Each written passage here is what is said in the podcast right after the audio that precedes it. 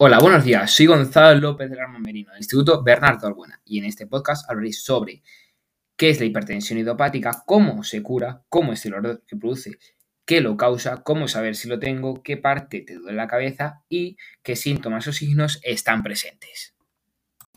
¿Qué es la hipertensión idiopática? Pues bien, la hipertensión intracranial idiopática ocurre cuando se acumula en el cráneo demasiado líquido cefalorraquídeo, con siglas LCR el líquido que rodea el cerebro y la médula espinal.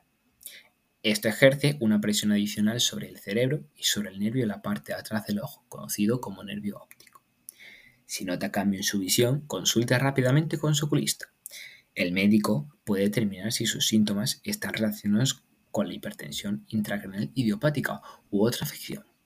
Si es hipertensión intracranial idiopática, existen tratamientos que pueden ayudar con los síntomas. ¿Cómo se cura la hipertensión idiopática? El tratamiento de la hipertensión intracranial idiopática es el siguiente.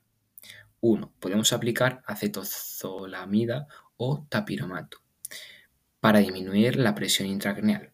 2. Analgésicos o un fármaco utilizado para tratar las migrañas. 3. Si es necesario, debemos de perder peso o que se produzca una pérdida de peso ya por diferentes factores. 4 a veces la cirugía hay que hacerla ya para reducir la presión intracraneal. ¿Cuáles son los síntomas o signos de la hipertensión intracraneal idiopática?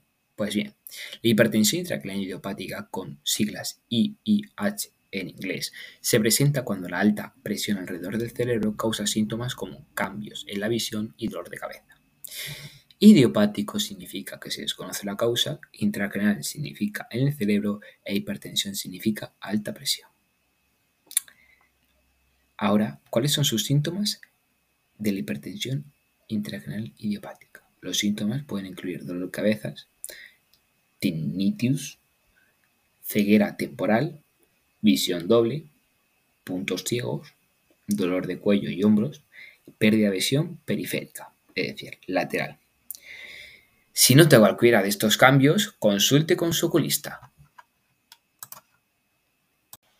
En siguiente lugar hablaré sobre qué parte de la cabeza te duele. Se desconoce la causa del aumento de la presión en el interior del cráneo.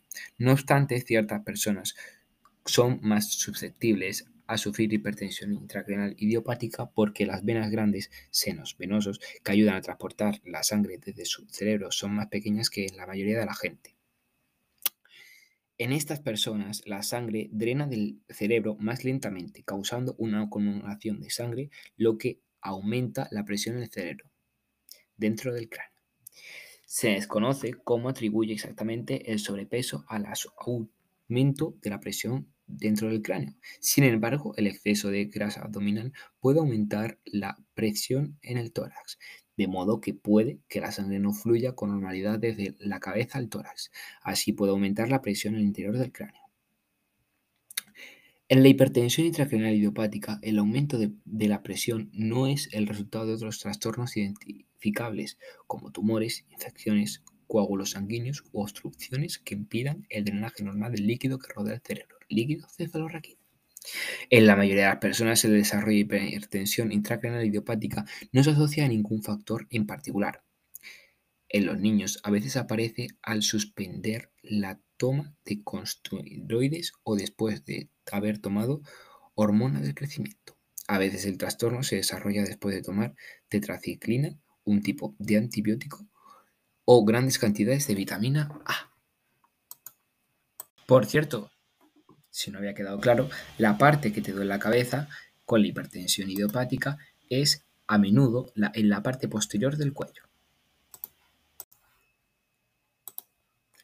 ¿Qué causa la hipertensión idiopática? Los médicos no saben con certeza cuál es la causa, cuál es la causa de la hipertensión hipertensión intracranial idiopática. Sin embargo, sospechan que las hormonas tienen algo que ver ya que esta afección es más frecuente en mujeres jóvenes con sobrepeso.